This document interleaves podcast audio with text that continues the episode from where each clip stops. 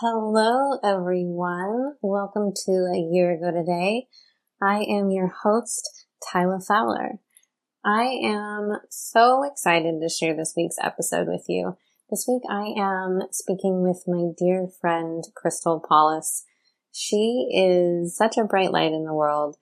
Her professional title is an intuitive mamahood coach, and her tagline is empowering mothers and healing the womb. And as incredible as that sounds, it, you know, barely begins to scratch the surface in terms of communicating what it is this woman does in the world. She is such a force, um, for healing. And this conversation is fascinating.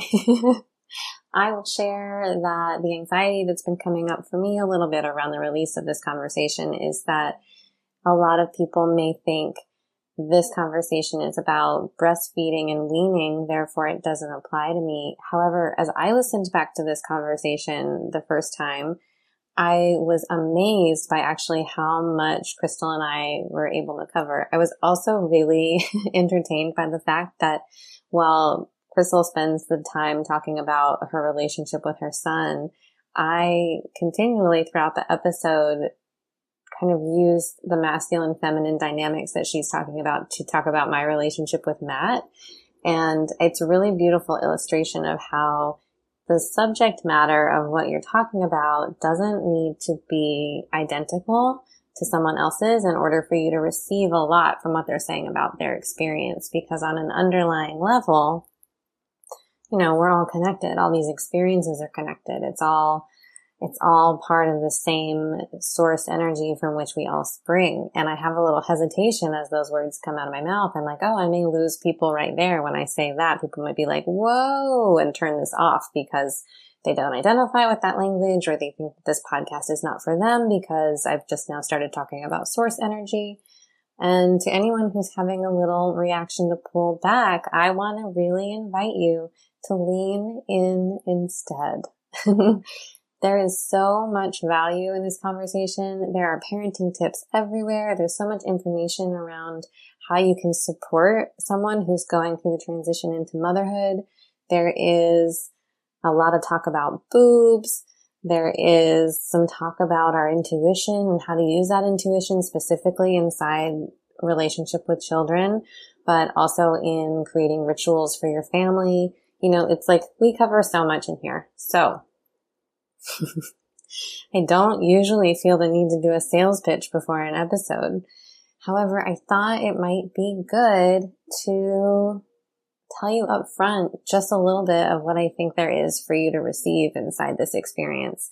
And if you're choosing to lean in some, into some discomfort by listening to this, I want to congratulate you and applaud you and tell you that that is the growth experience.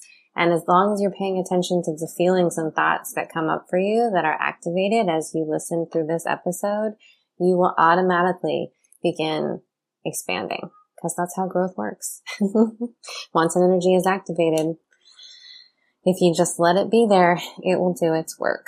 So without further ado, I would like to invite you to listen to this episode with my friend Crystal Pawlus and stay tuned at the end of the episode for a special message, a special message, stumbled through that a little, a special message from Sally Mercedes, our former co-host.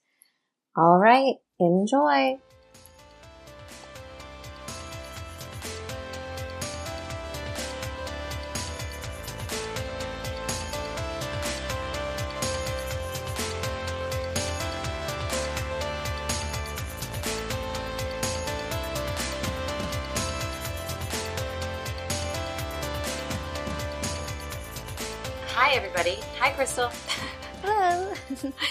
Crystal and I got on the line and we were just talking about the fact that today that we're recording this is St. Patrick's Day, and she started to tell me a little bit about her connection to that, and I was like, wait, wait, wait, wait, wait. we need to record so that if this is super interesting, because I feel like it's about to be, people can listen. So now, no pressure, Crystal. Tell me about being a little bit Irish. Oh yeah. Um we just always well, first when we were little, the um the leprechaun would come and bring green candy to us. Oh, so fun. oh, yeah, that was fun. But we always ate like the traditional foods and everything.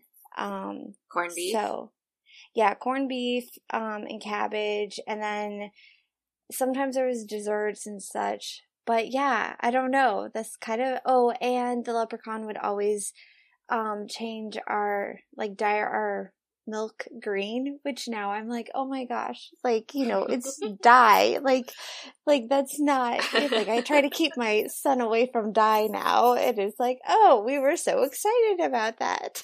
I know. There's so many things that I feel like that we like consumed as children and then our parents consumed as children that now we're like that's poison but like it didn't it didn't kill us oh yeah yeah yeah yeah uh but yeah that's pretty much it and it was like you had to wear green. Like you had to wear green going to bed because my dad would come in and like like he'd be like, "Do you have your green on?" You'd be like, "Yes, I have my green. You can't pinch me." That's so funny. I feel like I used to always be like, "Yeah, my underwear's green." like lies. Uh, oh, that's fun. Yeah. Yeah, but we actually, I'm sitting here with no green on and we have no corned beef or cabbage to eat and the leprechaun did not visit us last night. So oh I am not, I, I honestly like, I couldn't even remember that it's St. Patrick's Day. uh, pregnancy brain. I'm totally blaming that. Mm-hmm, mm-hmm. Okay. Well, now that we've landed here together. Sorry, I kind of just like threw you in. I was like, I'm going to start recording now. I didn't really give you much oh, no introductory worry. information, but that's okay. so, Crystal, we're here to talk about what was going on in your life a year ago today. So, I'm going to invite you to close your eyes and put your hands over your heart. Or maybe one hand over your heart and one over your womb space. Mm-hmm. Feels more appropriate. And take a couple of deep breaths.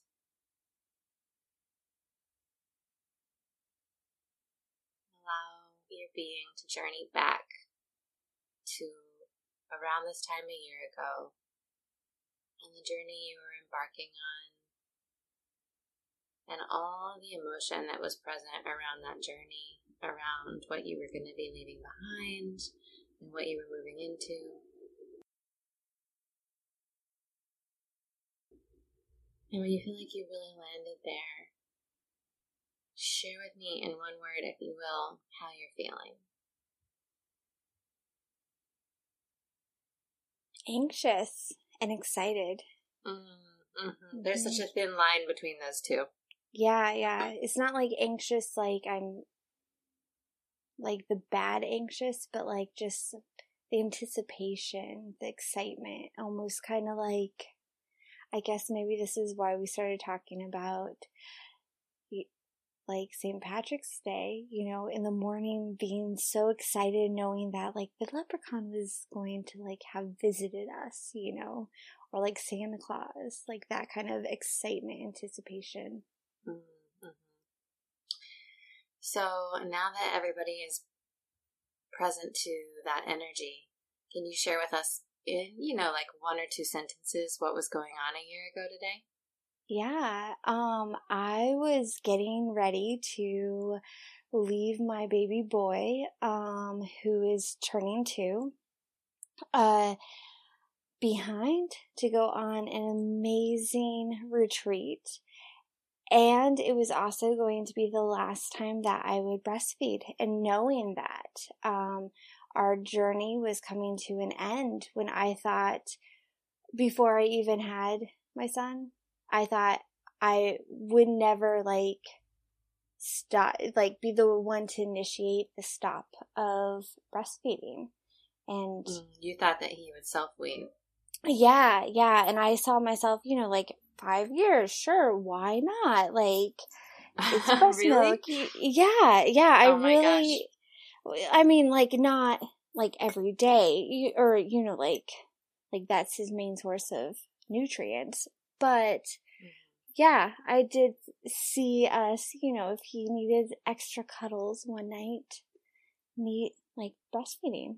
And it was very clear guidance that for his soul and to, for my soul, we needed to end that relationship, um, which was hard.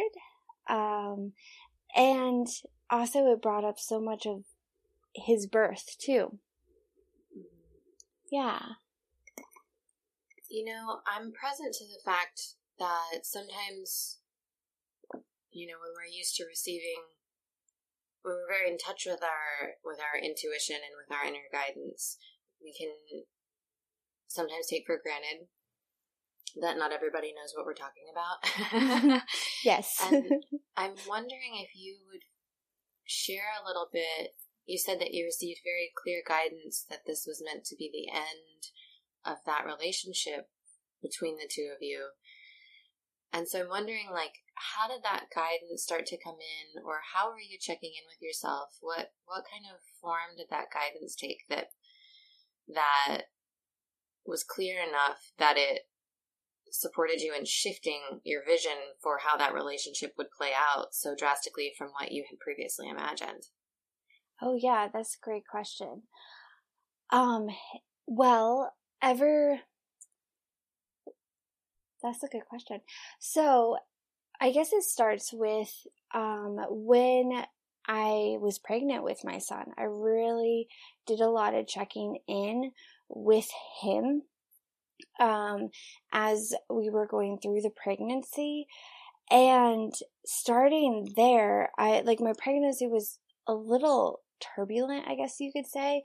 Uh, as I found out I had fibroids, um, so we were able to do the birth that we were expecting to do. Like we were going to do a home birth with a midwife, and then I found out I had large multiple fibroids, um, which if you're unfamiliar with those, those are um, non-cancerous tumors that are in the uterus. And the same hormones that grow your baby also grow those fibroids. So they got quite large and big, and then there was so much fear, so much fear um, wrapped around it. Uh, like some like my midwife was amazing and then the doctors were very fear based you know uh, like yeah. saying oh these are all the complications that could happen but the way that they worded it it almost felt like this is going to happen you know, yeah, they're just trying to like prepare you, but really you're like, oh my god, this is the most terrifying thing I've ever heard. Thanks very much. Now I'm petrified. exactly. Yeah. And um, I also have a medical background. I've worked as um, a pediatric ICU nurse um, and a pediatric nurse uh, for like five and a half years prior to this. And so, uh, like you're also taught, like I get why medical field is like that because you're taught, like in my training, you're taught to think of the absolute worst outcome so that you can be prepared. So I was kind of doing that, like thinking the absolute worst outcome uh, for my pregnancy. And, but at the same time, really coming into an understanding that I need to check in with my baby. And every time I checked in with him, it was, he's safe he's, you know, he's safe, he's loved. And this started this amazing relationship and really started my uh, initiation into really opening up to my intuition. Mm-hmm. So, when you say that you would check in with your baby, obviously mm-hmm. your baby's still inside your body. Yeah. What does that actually look like? Just closing your eyes and and trying to feel him, or was it more like talking directly to him? How was that? Oh. How are you oh. actually facilitating that? Yeah, so when I would do that, I would definitely in meditation or quietness, you know, close my eyes and first like check in with my body to see what my body is telling me. Cause I think sometimes we can uh, get confused on what's mine, what's their energy, especially when you're pregnant and there's so many hormones and things are growing and changing. So it was really checking in with my body and then going in and I really just imagined what it looked like, what he looked like within my womb space. Mm-hmm. Um, and I'd have conversations with him. Sometimes they were out loud, sometimes they were, uh, you know, like in my head, but we'd have these conversations. And especially when I was having, um, the pain, like it, as the fibroids grew, it caused a lot of discomfort and like downright pain, um, which was scary because you're like, when you hear about pregnancy, you don't hear that you're supposed to have pain. Mm, yeah. so, wow. um, so that led me to having lots of calls to the doctors, lots of, uh, ultrasounds, and also lots of time where it, like, I I really almost started this on the, the ferry and the bus. Um, we were living in Seattle at the time on Bainbridge Island. And so like I would start to like on the bus or on the ferry have like meditative, relaxing music and just connect in for like my hour ride. And every time it was like, I'm safe, I'm good, you're doing good, mama, you know, like relax, allow the flow and can keep connecting in with me. Mm-hmm. So as that relationship grew when he was born, it was amazing because we already had this like internal dialogue without him ever opening his mouth and telling me uh, what it is that he needs. So when he was a newborn and crying, you know, and it was like, I could, if I had the right mind to settle my, my body, settle my mind, and really connect in, it was like, oh, this is what he needs. It was like that beautiful connection that we had with one another. Mm-hmm. Yeah. So yeah. I believe and, so much in that power of nonverbal communication. Oh yeah. Oh yeah. It's a like a really inborn I don't know if that's the correct word. I think it is inborn sense that we have that that most of us don't use consciously. You know, mm-hmm. sometimes like we know when we get a bad vibe from somebody or you know, we can tell when somebody's in a bad mood. yeah. However, there's like such a greater capacity to communicate through our bodies that it's really interesting. Of course, that would manifest in a relationship between mother and child if you were consciously tuning into it. so gorgeous. Yeah. Um yeah, so I guess so as um we as he continued to grow up, especially um when I would put him to sleep at night, one of the things that I do even still um is I, well, I ground the room, um, which is basically just like bringing golden light from like, kind of like the sun coming in and imagining it like fill up the whole room and going down into the earth, um, to just really settle the energy. And, uh, I use that a lot, especially when he's a crazy man. and you're just like, oh my goodness, settle down. Um, but like that, that really helps anchor the energy of the room so that he can go to sleep or if it's like we need to stop going a mile a minute and settle down a little bit here. um, and then I connect with, I talk to him, um, and I've learned a little bit more where I actually connect with his guides. Um, mm-hmm. And so yeah, so that was kind of how the conversation started with um, the weaning from breastfeeding. Because uh, he, like my son, got to the point where he was uncomfortable like to be around anybody and he was almost like attached to the boob. Like if any mothers are listening i'm sure you'll understand. Um like when like when they just get so attached and we had done a, a move um up to um like what do you call it? Uh we were in another place we were in boulder for a while. We've moved a lot um since he's been born and and so he was there was a little bit of like settling you know big changes um we we moved from living with grandma and grandpa to um living very far away from them so he was missing them. So there was a period of adjustment where he was really connected um to me and his connection was and his safety blanket in a way was the boob. Like he never had a stuffed animal or a blanket that he just loved. It was the boob. oh, I mean, this is so fascinating to me because it's like this idea of mother's milk. Uh huh.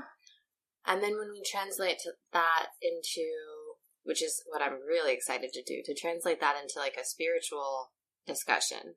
And it's yeah. like that connection to the divine mother and that that nourishment that we receive from the divine mother right? And there can be all these different like substitutes for that or things mm-hmm. that we that we latch onto that we do receive nourishment from. Um but it's interesting because as you are talking about the attachment to the boob you know i'm thinking about okay well what am like where are my attachments in life that i that i treat like that a little bit you know Oh yeah, totally. And I already knew coming into this conversation that this was going to be very alive for me. Um, and I'll share with you that the thing that comes up immediately for me is uh, marijuana. Mm, yeah, yeah. You know, because it's that it's um for me it's it's a very medicinal, loving presence, and I think that you know this idea of yes, it's wonderful and yes, it's supportive and yes, it's it's nourishing, you know, just like mother's milk. And at the same time, you can't live life if you're permanently attached to your mother's boob. Mm-hmm. Yeah, exactly. Yeah. Yeah. Um which is hard like and it's being at the the I guess in a way, you know, like in this relationship or like in this circumstance, like I was, you know, having to be the person that's like, oh no, like, you know, like I said it, having to set up boundaries that are good for my son. I have to say it was hard. Like I cried and cried. Yeah. Well, and there was this big trip coming up, right? So yeah. kind of like you had this decision to make. Did you ever consider not going on the trip? I did. I hmm. very much really did. Um, I it took a while to buy my tickets. Uh, and like, and this was like my husband was amazing because he was like, "You have never done anything like this before for yourself, and you need to do it."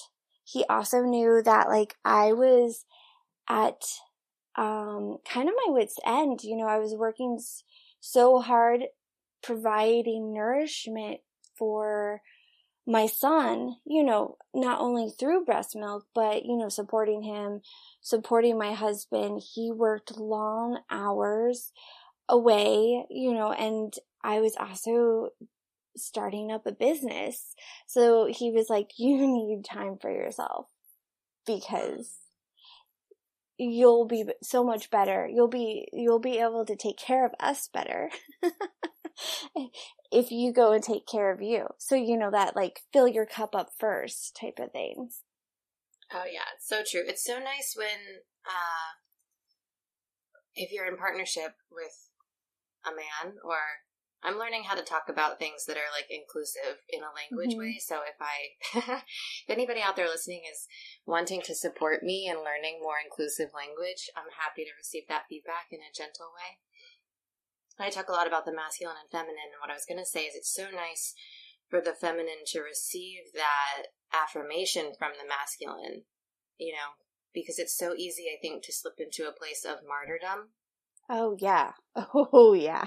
I think I'm not a mother yet, although I can I know that as I began doing my healing work around the feminine, the first big frequency that came up for me to be healed was this frequency of the martyr. hmm So it's so gorgeous to hear that he was supporting you that way and stepping away and filling up your cup. Yeah, yeah. Well, and I think as uh, mothers, like I had a a pattern in history of martyrdom. Um, in my personal life before I became a mother and also like in my career, like when I was working as a nurse, I can't tell you how many times like, you know, your 12 hour shift goes on and it's like, it's been so busy that like you hardly eat because like you know if there's not someone to break you like what do you do it's not like you can step away from this um patient that's critically ill you know mm-hmm. so um so those patterns definitely have followed me into motherhood and i have to be really conscious of them uh mm-hmm. and trying to break them and also honor like where I am because there's times where I'm like, I haven't done anything for myself. And at, when was the last time? You know, like no wonder I'm tired and cranky and like we're clashing. It's harder for me to connect with my son, um, mm-hmm. on not That's only, not only in a, you know, like a everyday relationship, like uh, but like the days when, when I find myself saying, Oh, we're having a bad day. I, like, I'm like, Oh, oh, okay. What's going on with me internally? When was the last time that I have taken care of myself? Because my son, who is so perceptive, is picking up on this. And this is mm-hmm. making it where our relationship we're disconnected. She's mirroring my energy to me, and it doesn't yep. feel good.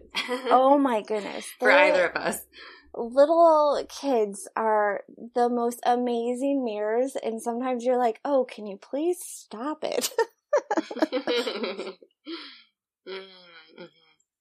I don't want to see that part of me. I've hidden that uh, from me for yeah, such a long time. Why do I have to see it now? It's so funny. That's and you know, not just kids. I'm finding that like if you really start to open up, you know, we receive those kinds of reflections everywhere. Mm-hmm. I received a reflection from a friend the other night that was so uh so direct. we were at a bar when it happened and um it was so direct I almost fell off my bar stool. I was like, "Holy cow. what a reflection." He said something that that hurt my feelings so much. And as soon as he said it, I was like, "Oh my god, like he just gave me the most beautiful trigger to look at, you know." Mm-hmm. Um but kids are even uh, you know, it's interesting because as my friend was reflecting back to me, I was also aware of the lens through which he's seeing the world. I was mm-hmm. like, oh, you're reflecting to me a belief system that you're currently inhabiting that we're both clearing. But kids, like, don't have that lifetime of like accumulated stuff that they're reflecting through, you know? So the reflection is so much so much clearer sometimes with children. yeah, it's really interesting too. Um yeah, parenthood like is one of those things where they're like parenthood is so hard and before I got into it you're like oh sure and then you're like gosh this really is one of the hardest things because it's like, like, what is your goal as a parent? Like, it's really to make, like, grow a human who's going to turn into adult that's a decent person. Like, that's. I like that you said decent, not like it's a great person, but just like a decent person. I mean, well, I mean, of course you want them to be absolutely great, but like, I mean, like, that really is the goal. But if you think about that, that like long term goal is like kind of daunting if you think about, you know, like, yeah. I'm like this human that I am responsible for is one day going to be an adult in the world and how are they going to be reacting to others and what would they do in this circumstance and so how can I break the patterns of my own patterns within myself so that they don't have to go through those patterns, you know? Mm-hmm. Yeah. Oh, that's so gorgeous. Also, because I'm thinking about having a, a male child, that like breaking that pattern of the martyrdom that's so strongly associated with the feminine. Mm. You know, I think really does something powerful for the masculine in teaching the masculine to see the feminine as whole instead of as an energy to be taken advantage of. Oh, that's beautiful. I never even thought of that. Look at what you're teaching him. Yeah. okay, so you were getting ready to go on this trip. Yeah.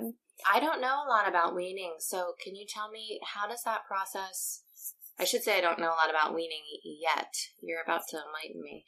Okay. Uh, can you tell me a little bit about like is that something that you have to like how long does that process take? How I'm sure it's different for everybody, but like for you, what was it like to wean him? And how long were you involved in that process? And then what was it like to finally like get on an airplane and fly away? Yeah. Oh man. Oh, that that brought up a lot of emotions thinking about um, the weaning process. So, um, when well, I signed up for, let's start there with the emotions, okay. if that's yeah. Okay. Can you tell yeah. me what's coming up for you? Um. Well, I remember my initial reaction to thinking about weaning um, was failure. Like, mm that I'm not going to be doing this lofty goal of, you know, five years or, you know, like whenever, whenever he's ready, you know, um, mm. but then at the same time, also claiming my own power. That's so, so interesting. This... I was just about to say, when you say like when he's ready, I've been going through this thing that's like realizing where I'm deferring my power, especially where I'm deferring my power to the masculine. Mm-hmm. Oh man, yeah. I didn't even pick up on that, but yeah.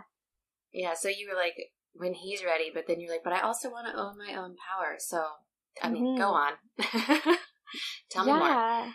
And also thinking about um, this connection that was like after he was born, you know, like you have this, that connection of him feeling him within my womb.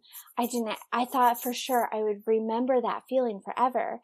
And I completely forgot about it, like really quickly. Like it's a weird, it's such a alien mm-hmm. feeling. Like mm-hmm. I, and the, and it's so magical and you're like oh i'm never gonna forget this and then it's like i don't even remember this and now um i'm currently pregnant again and with a baby girl and it's like oh i know i'm going to like i'm gonna try to soak this these energies up even if they're uncomfortable and it's like a foot in my rib you know but mm-hmm. um yeah, it's really quite interesting to think about. So after after he wasn't within me, this was another fantastic way where we could connect physically. Breastfeeding. Yeah, through yeah, breastfeeding. physically, energetically, and um, it was difficult. Like we had a difficult little journey with breastfeeding. Um, by the time I left the hospital, my nipples were already cracked and bleeding. Mm. Um, because he had a slight tongue and lip tie, which just means that like his lips, his frenulums were a little bit tighter. And so he wasn't able to like extend his tongue or curl his lip up as well as um, he needed to. And What's a frenulum? Oh, a frenulum, that's like the little piece of skin that, um, if you like kind of like lift your lip up, it attaches your top lip to your uh-huh. gums. Okay. Or underneath your tongue It's like the, like little piece of skin that attaches your tongue to your um the bottom of your mouth. All right, I'm with you now. Yeah, yeah. So um kids that have uh like when you're born, like sometimes it it can be not as stretchy or um go farther up or honestly I I don't know all the medical terminology with that but his was slightly tight um, on both of them. So we spent a lot of time um, working on training him how to suck. So that was interesting. Like before I was able to nurse him when he was a couple days old, I would actually have to um, use my finger at first and help like kind of massage his tongue down. Hmm. So he would um, kind of curl it up around my finger and extend it because when he was doing it, he was kind of doing a smacking where his tongue was going up and down, up and down, as opposed to curling around the nipple and like drawing the nipple within his mouth. Mm-hmm. Um, so. so you guys invested a lot in this relationship, is what you're saying? Like, oh yeah, oh yeah, a lot. Um, I had uh, a lot of like what do you um plug ducts because he wasn't emptying me all the way. So what that is is like it's like a duct within your breast it isn't clearing and so the milk actually gets like stagnant and then it gets really hard and it hurts um and uh ways to relieve it is actually like putting hot packs on uh feeding doing a dangling position. So like basically i'd be on my hands and knees over him. And he'd be nursing like on the bed. And i'd stay there and and massage um oh my um, gosh if you're just like boob hanging down? Yeah yeah. It's so funny because as you're talking about this you know i'm just gonna trust myself to say what i want to say. I'm like a little hesitant to say this out loud but i'm thinking about this masculine feminine interplay and it's like well you you invested so much in teaching him how to breastfeed and then you come to this point where you're like okay but now we're not going to breastfeed anymore now mm-hmm. like it's time to learn a new phase of this relationship and as you were talking about that i was thinking about my relationship with matt and how like i feel in the first like year i had to really teach him how to fight mm. But then I had a big evolution around that, which was like, we're not going to fight anymore. And now we're going to move on to this like new way of exchanging energy. um, and it's interesting because that frequency feels a little bit similar to me. It's like, we're going to learn how to exchange energy in this one way between us. Yeah. And then as soon as the masculine gets the hang of it, the feminine is like, okay, now we're going to totally change everything again. Oh my gosh, it's so true. That's awesome. I love it. uh, but yeah, yeah. Um, yeah, so we worked really hard for our for the breastfeeding. And then of course like when he got a little bit bigger, um, then his mouth was able like to work the way that it needed to and then it got really easy too um mm-hmm. so i think it was probably um and also i we moved um from seattle area to um colorado with my parents um for nine months and I also had so much more support during that. And like, in my undiagnosed postpartum depression also got better because I wasn't like, I had people around me. So it like that, and he was older, you know, like, so I don't know what exactly it was that made the breastfeeding relationship so much easier because there was a lot of a lot of interplaying um, variables, but it got really easy. So there was like a year of us like enjoying breastfeeding. So mm, that's so nice to hear because I know that so many mothers never really get to that place with their breastfeeding relationship. Mm-hmm. Yeah, I so. feel very blessed that we enjoyed it. um, how did you wean? Oh yeah, I'm so sorry. I That's okay. I'm bringing us back. Thank you. So, um, that's my I, job. when I signed up for the uh, the Angels of Intuition, which is like a mastermind sisterhood with um, Katelyn Edgar, yeah, um, I interviewed her in the past on the podcast. If anyone wants to go back and listen, you can find Katelyn Edgar in the old episodes. And I'm also recording an episode with her in a couple weeks. So, oh, fun! Or maybe yeah, it's this yeah. week. So you can keep in. We're actually recording an episode about my ceremony, Crystal, from the retreat. Oh my gosh, that's going to be awesome. Okay, yeah, you so have to tune in for that yeah, you thanks, Crystal's advertising for me.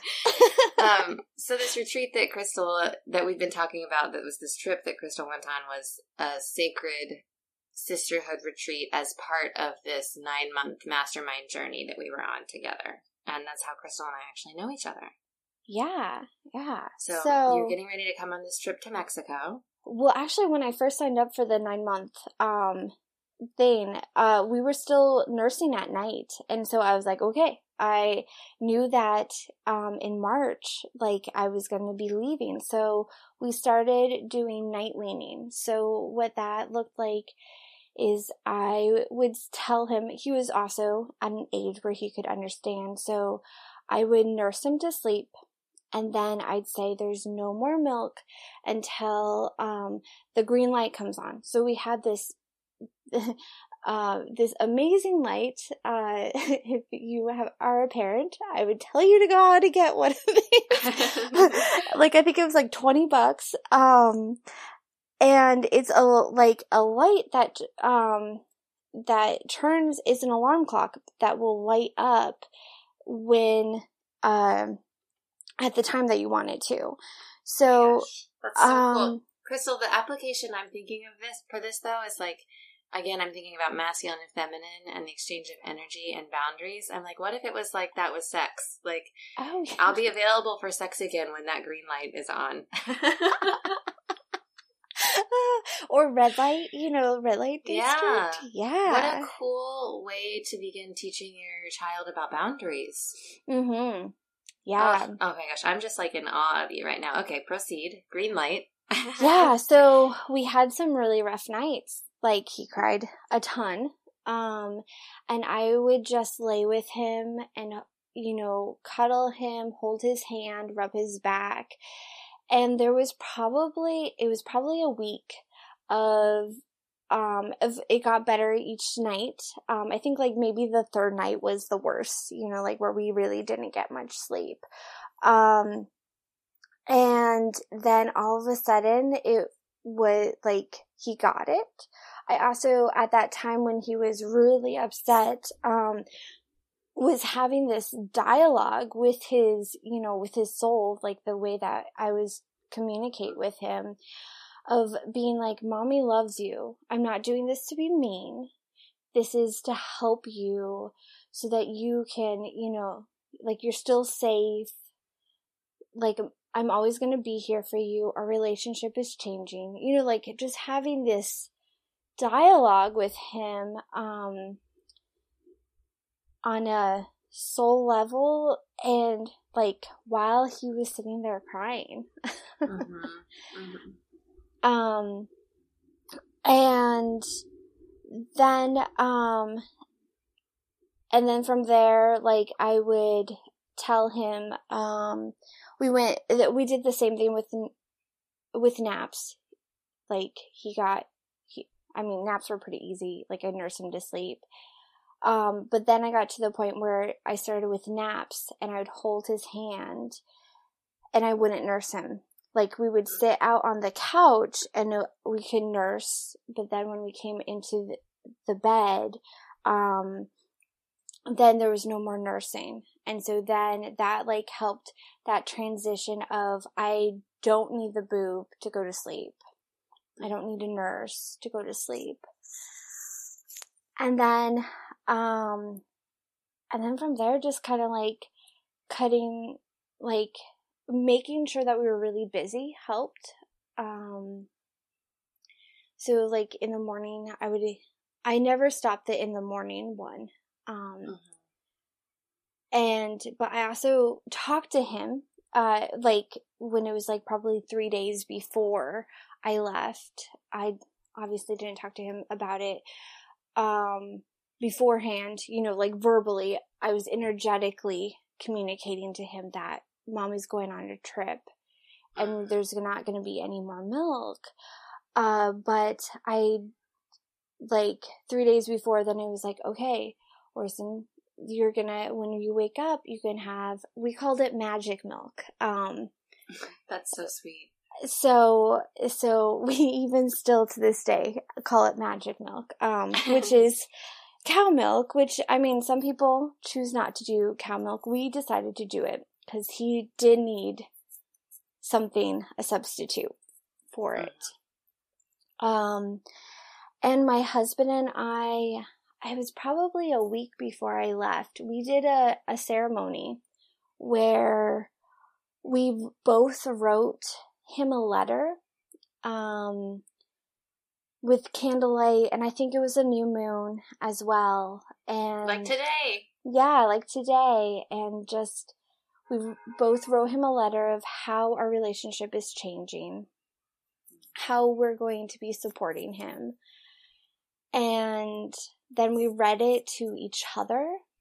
Um, and then we burnt it and watched it burn and like it was a beautiful like starry night and we just like watched the stars and like knew that this energy that we were burning um we were burning the old and allowing the new to come in and he did so well with he did so well with the wing like when I left, you know, he asked about me, but um, he did great. I think I had a few days where I had a harder time being away from him than he did. yeah. Me. What was your experience when you got on the plane? How were mm. you feeling? Oh, I burst into tears. Like I, I honestly, I felt like a bad mom. Um, and I allowed those feelings to really go because it actually was his second birthday that I got on the plane. Like the mm-hmm. day, like, so there was all this stuff, you know, around like the birth and like I feel like I was releasing that as well. Um, the disappointment that we didn't have a home birth. Um, like there was lots of energies that were being released all at this same time and getting on the plane and feeling like I was a bad mom and then very quickly shifting into like I am such a good mom. Like I am going on a retreat and taking care of myself so that when I come back I'm going to be able to take care of him so much better and mm-hmm and yeah, and the that trip really was life changing. I would do it again in a second. um, if given the opportunity. I know Katelyn has a, a retreat coming up here, and I was like, oh, if I was, if I could fly, um, and make sure that I did not have this baby in Mexico, I would be there. But. It's a little too close. I cannot imagine like being on retreat and having a baby birthed while on retreat. Are you kidding? that would be the most, most, most, most magical experience of all time. uh, yeah. Although I really want Matt there, you know, or yeah, my Matthew. Yeah. yeah. yeah. Not my Matthew. Your Matthew. That makes yeah. sense. Yeah. Um. So what was so life changing for you at the retreat? Because it's it's so interesting. Like going into the retreat, you cleared so much space. It feels like through the process of this weaning and mm-hmm. like letting go of that breastfeeding relationship that opens up so much energy in your life. Did you feel that while you were on retreat, you were able to like intentionally fill that space inside yourself? I'm wondering like what was the most powerful thing that you received in that first trip away from your son? Mm. I think, really, I think it, that knowing that I am only responsible for myself, um, like that understanding of, yes, I'm a mother and I'm always going to care for my son, but I have to be responsible for myself first. Like that energy and that knowing, um, really, like, has carried me through since that retreat. Um, because there's many times where it's just like, okay, I need to take care of myself. And when I take care of myself, then you know like i said i'm a better mother. Um i'm a better partner. I'm a better human. Mm-hmm. most uh, humans are better when they are actively taking care of themselves yeah. Yeah. Um and a lot of that whole retreat for me was a lot of healing some past well, a lot of past wounds and some of them uh, were very tied to my um, understanding and definition of sexuality, um, mm-hmm. which is interesting since you know going into being a mother, like you have to be sexual. I mean, like it's the act of lovemaking produces a child, um, but. Yeah yeah, it's so like, possible to do that though, and still be really divorced from your true sexuality, or to like to go through the motions without being able to be fully embodied in a way that feels safe.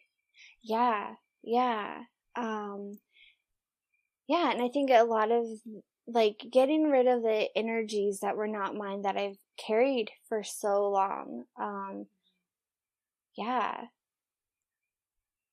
I remember your ceremony. We won't say too much about it here, but it. I do recall the distinct impression that we were like literally exercising some demons. Yeah. you know, and uh, that that you really were letting go of some like deep, deep cellular memory in your physical body. That it's so beautiful thinking about it now because it's like you released all this energy around the breastfeeding, and you came and you were able to release even more deeper energy, probably because of what you'd already let go of just to even get yourself there. Oh, yeah, totally. Yeah, no, and that it was like basically like an exorcism. And like, I, re- I remember, um, uh, I can't remember who said it. I think it was Renee. She's like, Your voice has changed mm-hmm. um, mm-hmm. after the ceremony. Well, do you know that my uh, a coach I used to work with, Tara Marino, one thing that she taught me that I always remember is that the cells in the like voice box are the same as the cells in the vaginal cavity. Mm. And it's the only like those are the only two places in the body where those cells both exist, but if you put them under a microphone, or not a microphone, I'm looking at my microphone. you put them under a microscope, that they're identical. So it makes so much sense that, like, in in doing some deep, you know, healing around sexuality, that you that that would be reflected in your voice. Oh yeah, and like it's um, if you ever look at the vocal cords, like mm-hmm. if you're going to intubate somebody, it looks very much kind of like a vagina. Like, yeah, makes there's like two flaps, like, and it's. I remember the first time I saw that, I was like, "Whoa!" My mind just went to the vagina. well, that's so interesting. I'm thinking now about I've had a lot of energy coming up in my. I think I'm clearing some like you know, when you get down to like the dregs of really old patterns and really old beliefs, and it's like these frequencies are showing up that you're like, oh, I've worked through these things, and yet they're here, so I must be mm-hmm. still clearing them. But one of them is about uh, the the literal belief that fe- like female expression, the feminine expression, is dangerous. Oh. And if you think about that, that's so tied to both our sexuality, our sexual expression in the world, but also our use of our voices and our, yeah. our physical bodies to express our truth. Oh, yeah. Yeah. Yeah.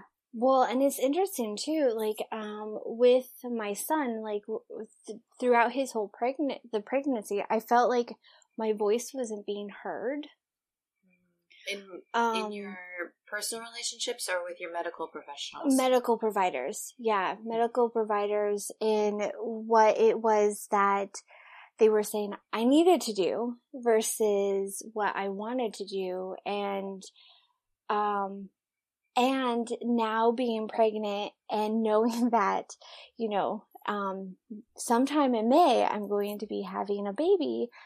Um. Yay yeah, which is really excited. Oh, at the same moment, I'm like, oh my goodness, really, this is gonna happen? Ooh. um, I've really have like this pregnancy is so different. Um, for one, I don't have the pain and such that I had with the fibroids with my first son. Um, and I think a lot of that is, is I'm not allowing the fear to overcome me. Like the mm-hmm. fear still comes up. I mean, there are still things, I mean, that happen where it's like, oh my goodness, this is so scary, you know, like, how are we going to financially do this? How are we going to, um, like where are we gonna put the baby? You know like logistic little type of things. Um but knowing that i am completely and utterly capable of doing all of this you know? Um and standing up for my rights like the doctors i'm not letting them just do things it's like why are you doing this? Why is this your practice? Like, please justify this to me so it's not just like, oh, we just do this just to do this. Um, yeah, yeah. like I would like to explicitly grant my permission for any anything that's mm-hmm. going to happen to me and my body. Mm-hmm. And that is something that doesn't always happen in a doctor's office. No, and especially in the maternity wor- world. Um, there's I'm interviewing lots... Francie tomorrow. oh yeah. Oh, th- then she'll have a lot mm-hmm.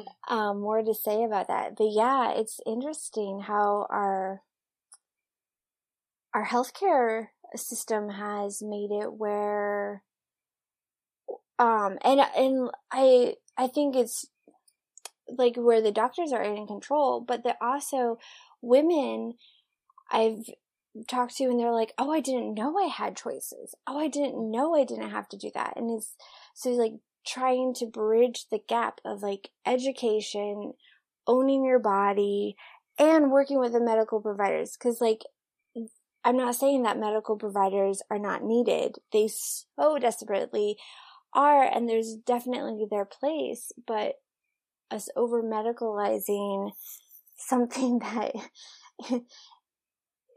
like is on its own timetable. Um something that's also a sacred experience. Mm-hmm. You know, mm-hmm. giving birth is such a sacred thing, and I don't feel that it's treated that way always. No, and it's also a very like it's a sexual act. Like, mm-hmm. which I don't think I understood that until I had my son. Mm. Um, and when you're actually in the birthing process, it's not like you're like really concerned about the people that are in the room and such, but, um, just because you can get like, you really like, um, the quote that's like you, the mother goes up to the stars to collect the soul of her baby. Like mm. you having a my son was like one of the most crazy experiences, like meditation experiences I've ever had. Mm-hmm. Um, and because you have to completely release everything within your body to and like surrender to really yeah, allow surrender. Mhm. Mhm. Yeah, and the energies are crazy. But this um this next birth, we'll we'll see what happens. Um, I'm releasing a lot of stuff still, and we'll see mm. where is that we actually give birth. Because we're in a really small um, community here. Um, it's kind of rural. Um, it's a two-hour flight um, from Crystal Seattle. lives in Alaska now. Yeah, um, Ketchikan, Alaska. Um, and there's there is a um, a hospital here, but they are very, very, very medicalized. And there's some things where I'm like, well, I don't think we need to do that, you know, like, or tell me why this is your standard or practice. And sometimes I'm getting, well, this is what we do. And I'm like, but why? Why do you do this? Like, where is the evidence base for doing this? Like, why can't you allow my body to give it a chance? Like, trust, trust my body in a way that I trust it.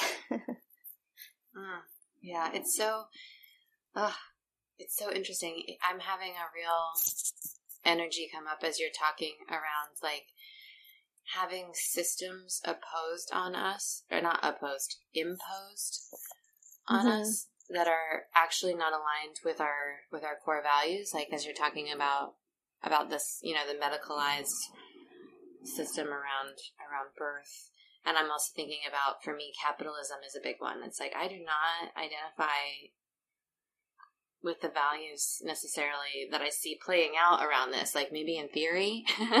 yeah, yeah.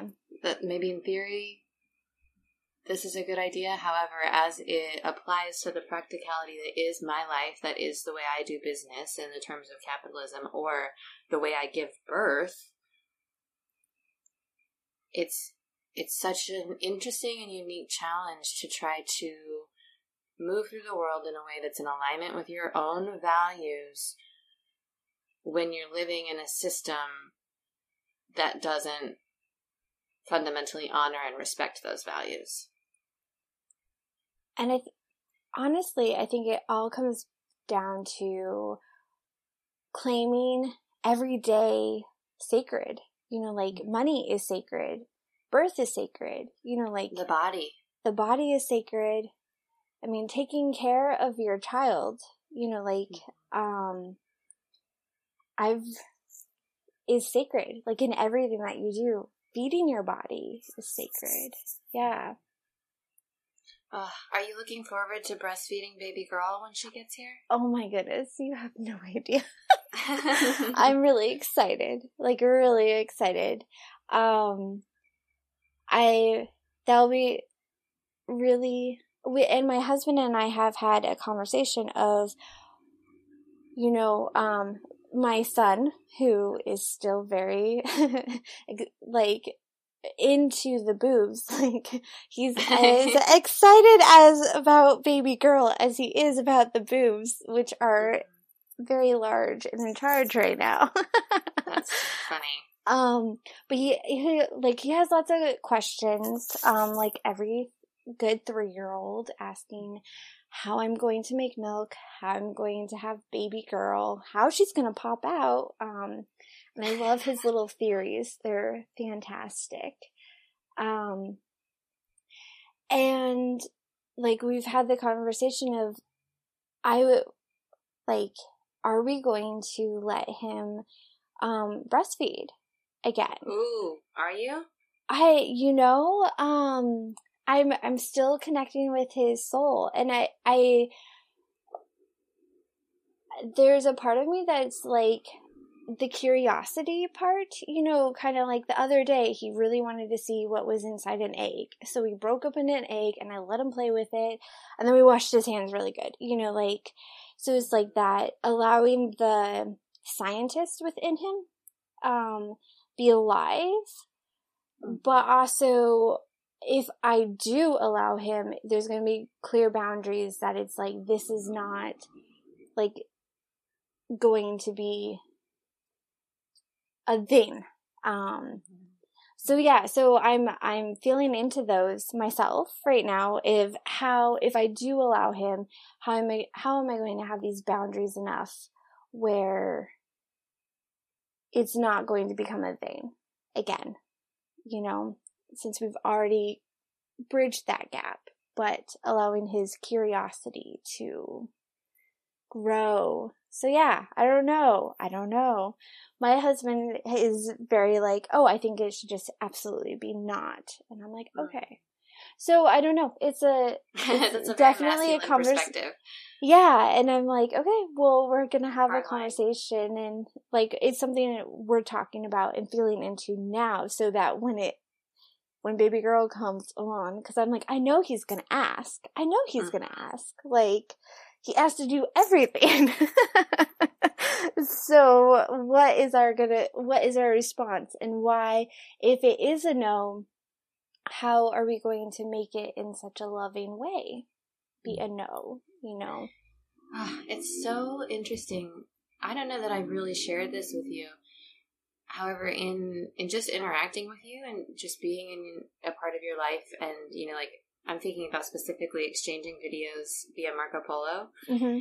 and sometimes seeing how, you know, when Orson was younger, he would often interrupt the videos, or he would come get in the videos and he would just want to be next to you with like a hand on your boob.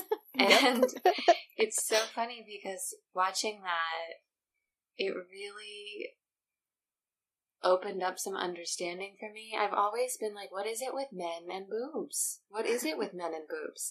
And it's really in in being allowed to bear witness to your life that I've begun to understand what it is. Mm-hmm. You know, that it's perhaps a lot of the time far more about nourishment and comfort than it is about a sort of sexual curiosity. And of course, those are all one and the same thing, right? Mm-hmm. Because sex can nourish us and comfort us. It's just really interesting that that is something I was not. I hadn't put the pieces together until I until I had the chance to witness you.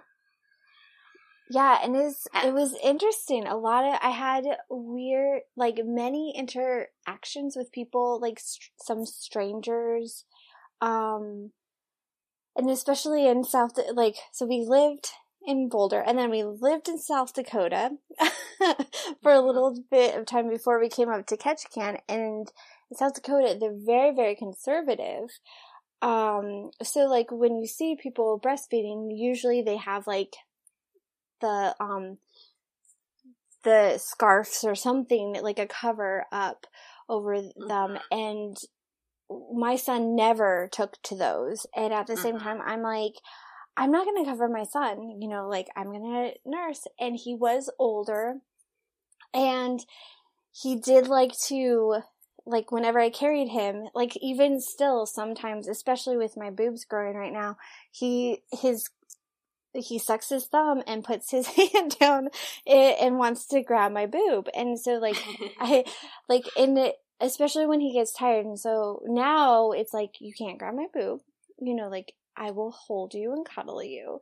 But I had a lot of people like make comments, especially some of the older generation in mm. this South Dakota, and they were like, oh, he's much too old to nurse, or how are you allowing him to to do that? And at the time it was like well i'm okay with it because it's a it's a comfort thing.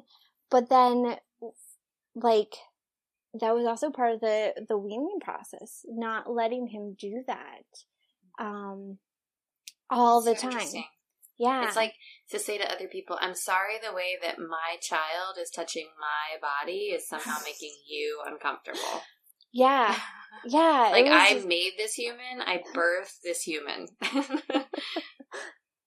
yeah. And I mean like there there were a few times um is more when he was younger, but he would um if I was carrying him and sometimes uh when he, if he was like i'm hungry and if i wasn't really paying attention like he would just whip the boob out and put it in his mouth and it was like like I, great i'm so glad that you can do that because i had my hands full at the time but like like in public people would be like oh my god and i'm like I like, but that was our relationship, and we, we felt good about that at that time. It did mm-hmm. change. Uh-huh. Yeah, you know? and I have to say, if I witnessed that happening, I would be like, "That's incredible how that kid knows how to take care of himself. He's so empowered." Yeah, uh-huh. yeah, yeah, yeah. Ugh. Oh my gosh, yeah. Crystal! Thank you so much for talking to me about all this. Oh yeah, thank you. There was, a, this was very enlightening for me too. Like all the stuff that I did not realize was actually going on. So thank you. Ah, my total pleasure. Is there anything else that's really present for you that you'd like to share before I ask you our, our final question? Mm, I don't think so. I feel pretty complete. Okay.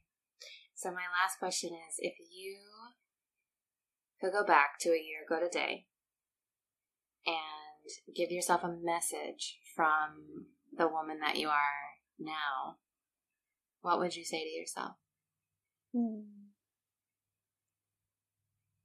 I'm incredibly strong and doing the right thing. Ending you are incredibly strong, and, and, you are doing getting right on thing. that plane. yep.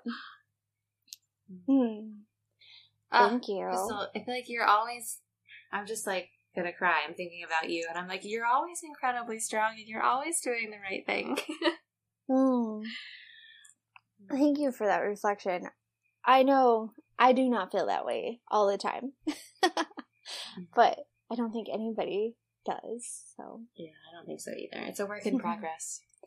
yeah, and moving through those moments of being like, oh, I feel like the worst human in the world um, or usually it's like I feel like the worst mother in the world. Like, um, and then allowing that to happen and like catching myself sometimes, you know, when it's like I'm reacting and it's like, Ooh, all right, let's both take some deep breaths.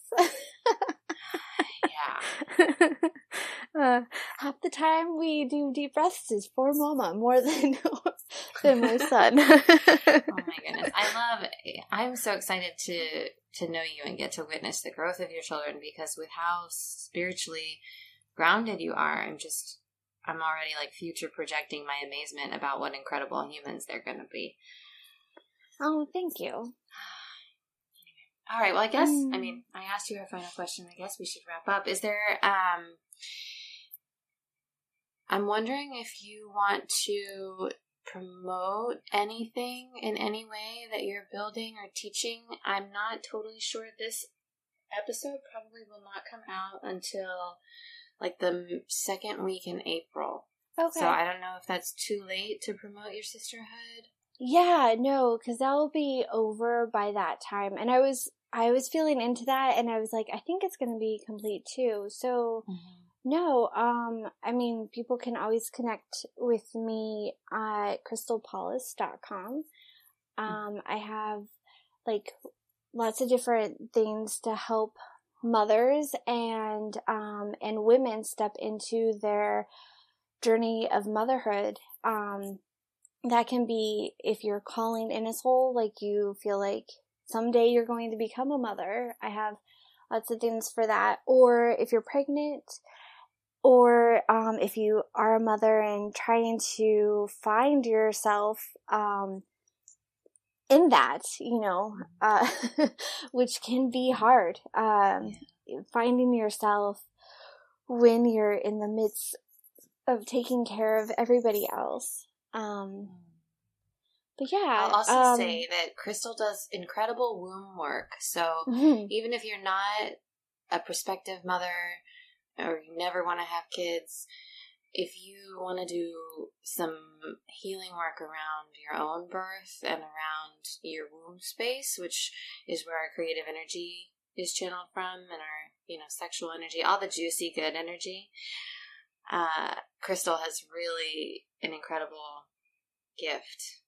And I have had I feel like a couple of pretty powerful experiences with you. So I oh, recommend awesome. everybody check it out.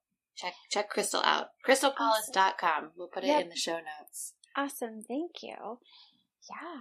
This was amazing. Thank you for having me. I love connecting ah, with you whenever we I get love to. connecting with you too. It's such a gift. uh, it is kind of sad that I'm like, oh, it's a year ago and we were all together, and I'm like, oh, I just want to have us all together again. I know, I know. I saw Sandra the other day, and she was the same thing. She's like, we need to go back to Mexico, and I was like, I know. oh. Uh, I was so jealous that you guys got to meet up in person. I'm like, okay, could I get on a plane right now? oh, you know what That was incredible? Even though she and I both live in New York, we had not seen each other since Mexico. oh my goodness, you're crazy. It's been a full year since we've seen each other. And she lives like a 25 minute drive from me. oh. So we're going to try to get together once a month going forward. Awesome. That sounds great. Maybe I'll edit all this out so nobody has to listen to this part. It's just like us chit chatting. Uh, all right. I love you so much, Crystal. Thank you. Thank you. I love you too. I'll probably follow up with you or Sally will.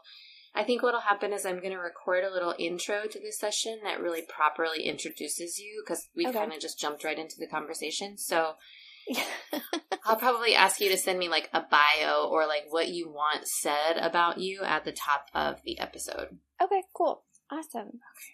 And then we'll keep you posted when it's coming out. Awesome. Thank you so much. This was super fun. And I love you and miss you, of course. So. I love you too. And did you mail me a piece of cloth? Yes. Yes, ah, I did. Okay, so okay. you should be getting that here soon. Who knows how long it will take because things take forever from here. Um, mm-hmm. So yeah, so you, I'm thinking that sometime this next week you should get it. But yeah. All right, I'll get it back to you as, uh, so fast, like okay. lightning. and if it doesn't, like I just said, like by May, you know, if it doesn't happen by April, like seventh, which I'm like, oh, that's that's coming up. I don't know if yeah. some of them are going to so. get there in time. So yeah, I'm excited about that. Me too. I love you. Love you too. Have a great day. You too. Bye, love. Bye. Hi, everyone. It's Sally. It is very early in the morning here in LA. Um, I don't have one specific thought about Crystal's episode other than it was really great. Um, but it's an interesting time because I am, as I'm recording this, I am about to board a plane to go to Mexico um, for this year's retreat, which Crystal referred to, the one that she unfortunately couldn't attend because she's pregnant. She's very pregnant. And um, yeah, and so I'm excited for the week that's to come. Also, I am in Crystal's program, Empower Your Birth. Um, I am not a mother, as most of you, well, all of you who had regularly listened know, but those of you who did not don't know that. I'm not a mom. I don't even know if I will be, but um, yeah, it's it's been a really great experience to spend some conscious time connecting with my room space and all of these amazing creations that I have coming up. Um, so yeah, I think that the thing that's alive for me is just making note of um, how I'm to, I have mostly cleared my schedule for this coming week so that I can really dedicate it to myself. And I have asked for support from various people um, to make that a really smooth process and so that I can really be nourished um, by that time. So I really invite you to do that and to make note of when was the last time that you did that for yourself and if it's been a long time, or maybe even if it hasn't, when do you think that you can do it again? Uh, because it really is super important, just as both Crystal and Tyla were saying. Um, so yeah, so those are my thoughts on this week's episode. Um, and let's see, what can y'all do now? You can follow us on social media, a year ago podcast, and you can email a year ago podcast at gmail.com. And what else can you do? You can rate review or share the podcast. It really is super helpful. So whatever platform you're using, you can do it there. And if you really want to be an overachiever, as I often am, you can go on another platform and rate and review us there as well. So Stitcher, iTunes, um, Google Play, wherever you you're listening to us right now.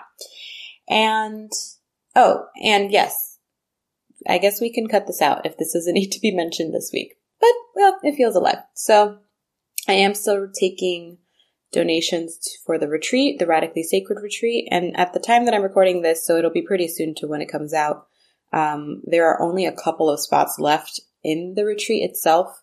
So if you do feel that it's calling you, I urge you to get in touch with me, um, Sally at sallymercedes.com sooner rather than later. So you can, we can talk about that. You don't, it doesn't commit you to anything, but you know, if you're feeling called to it, I would love to at least have a brief conversation with you about it. Um, all the links and everything to donate, to learn more about the retreat, um, to connect with us will all be in the show notes. So just check that out on whatever platform you're using. I love y'all. Bye.